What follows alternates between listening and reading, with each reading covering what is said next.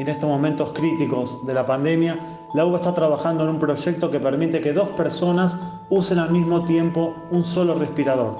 Te vamos a contar todo sobre esta investigación que puede salvar vidas.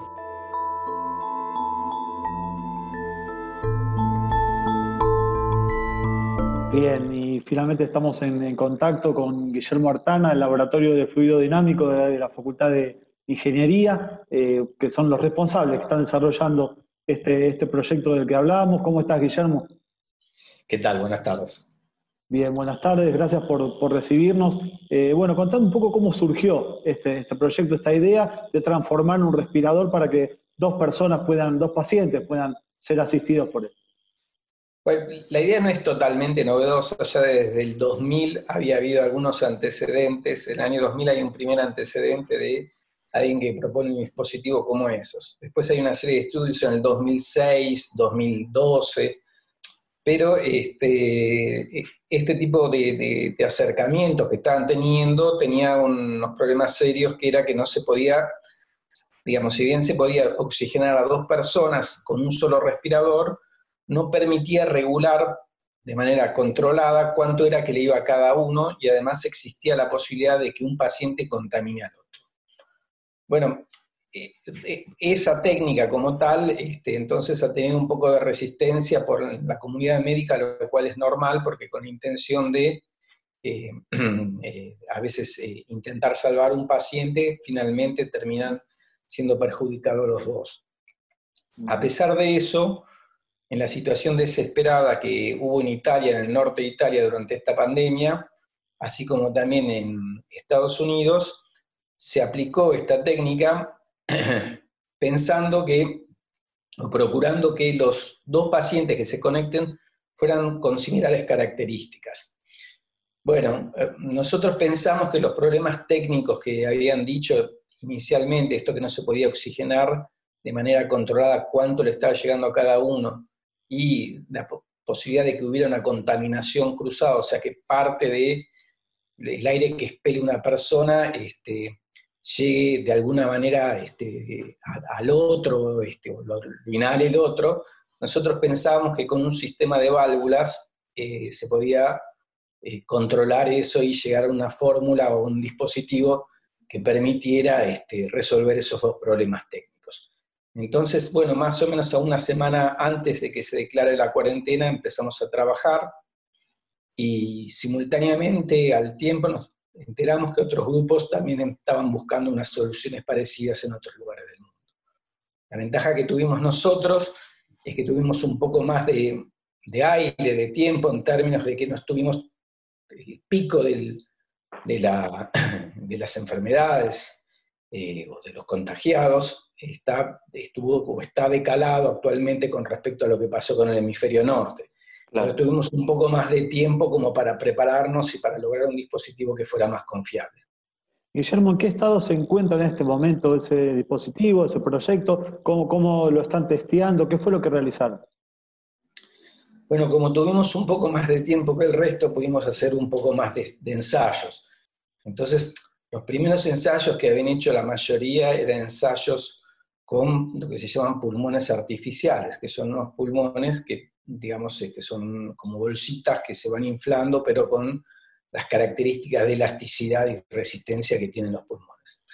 Después hicimos pruebas, eso es lo que la mayoría había hecho, después hicimos pruebas también con lo que se llaman simuladores. Este, acá en la ciudad de Buenos Aires hay simuladores muy buenos que permiten simular pulmones de gente enferma gente, por ejemplo, con obesidad mórbida, o gente con las características de la enfermedad de, este, este, de la pandemia que estamos sufriendo.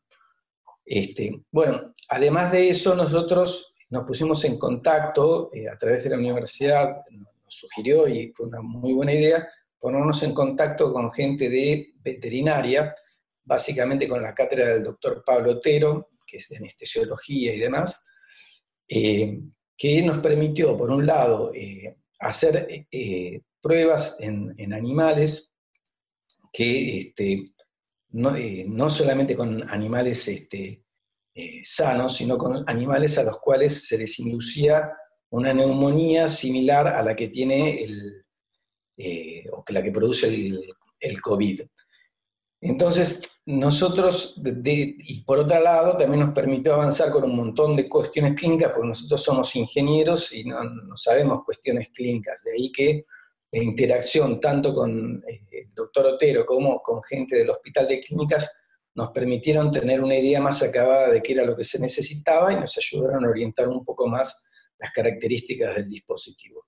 Bueno, en ese contexto nosotros logramos este, un dispositivo que eh, eh, tiene este, la particularidad de que haya sido testeado con animales en situación este, de distrés pulmonar, eso es único a nivel mundial, y también hemos logrado un dispositivo que entendemos que tiene biocompatibilidad en todos sus componentes, la mayoría de sus componentes ya están aprobados por la ANMAT, y tuvimos que desarrollar particularmente uno, que es lo que permite regular el flujo, es una válvula, pero esa válvula la pensamos desde un principio como una válvula que no estuviera en contacto nada ajeno a lo que hay en el circuito normal de un paciente. Esto significa que nosotros eh, utilizamos una manguera, la misma manguera que en, el respirador de, en, los respiradores, una manguera de silicona, la cual la apretamos con un dispositivo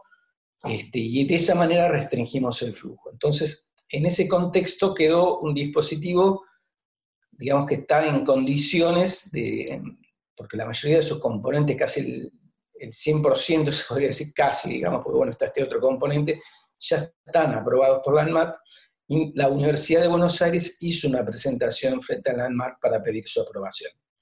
Bueno, este trámite también requiere un poquito de tiempo porque la ANMAT como tal no tenía una norma de dónde ir a mirar que este dispositivo cumpliese esa norma, porque este dispositivo anteriormente no existía.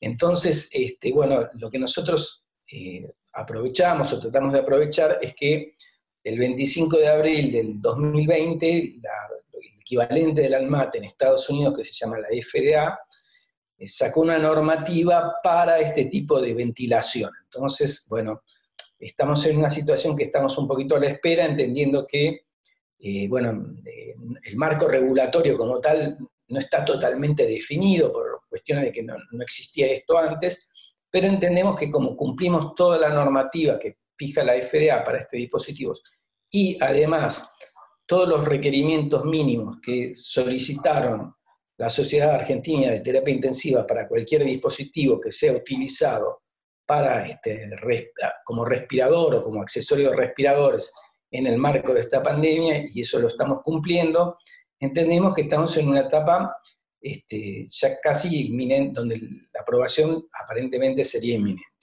Claro, bueno, entonces, de, un insumo crítico además para, para este momento, ¿no? Bueno, nosotros lo que pensamos es que esto permite dar, esto no arma dos respiradores. como tal hay que pensar que esto no genera dos respiradores porque algunas de las funciones que tienen normalmente los respiradores, cuando uno las comparte, de hecho las empieza a perder de, alguna manera.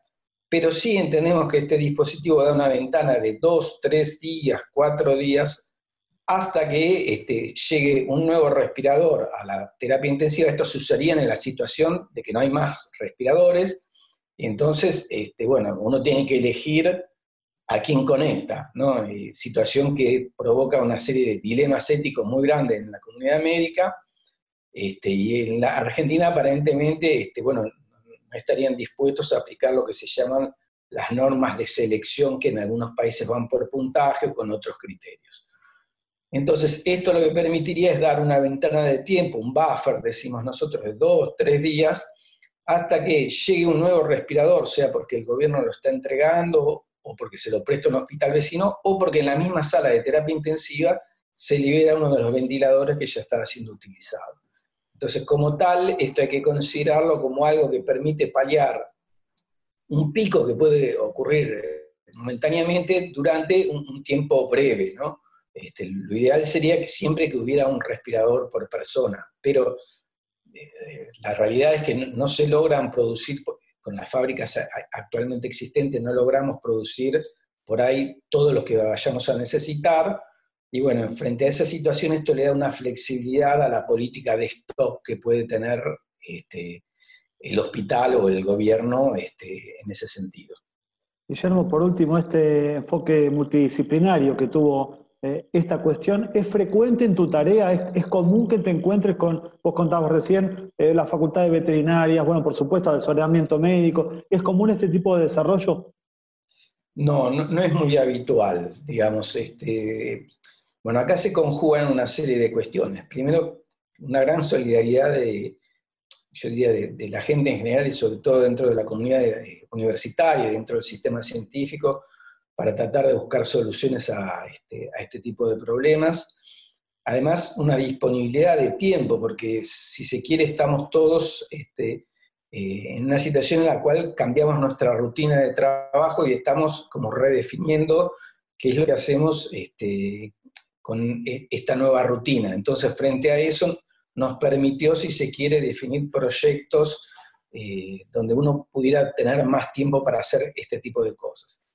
Y bueno, después eh, es cierto que nosotros eh, a veces la, misma dinámica que uno tiene en el trabajo a veces hace que uno se encierre en temas este, en los cuales se siente afín y demás, y un poco circunscripto a ellos nomás, si bien en muchos casos pueden ser aplicados, pero la cuestión este, interdisciplinaria en general se da con disciplinas muy vecinas. Ahora, esto es lo que ocurre en mi caso, no quiere decir que en todos los casos sea lo mismo. Yo, por ejemplo, particularmente antes había trabajado un poco con el mecanismo de fonación, o sea, las cuerdas vocales, cómo es que se ponen a vibrar y demás, y bueno, ahí un poco habíamos interactuado sí, con médicos y demás. Pero en general no es, este, digamos, las disciplinas de alguna manera no, tienen, los que participamos en distintas disciplinas no solemos interactuar eh, de las, con las características que hemos interactuado acá. Correcto. Bueno, te agradecemos mucho esta nota y esperamos que, muy pronto este dispositivo esté, esté funcionando y que tenga estas posibilidades que nos acabas de contar. Bueno, ustedes, por favor. Gracias, un saludo grande. Esta fue una producción de la Secretaría de Prensa de APUBA.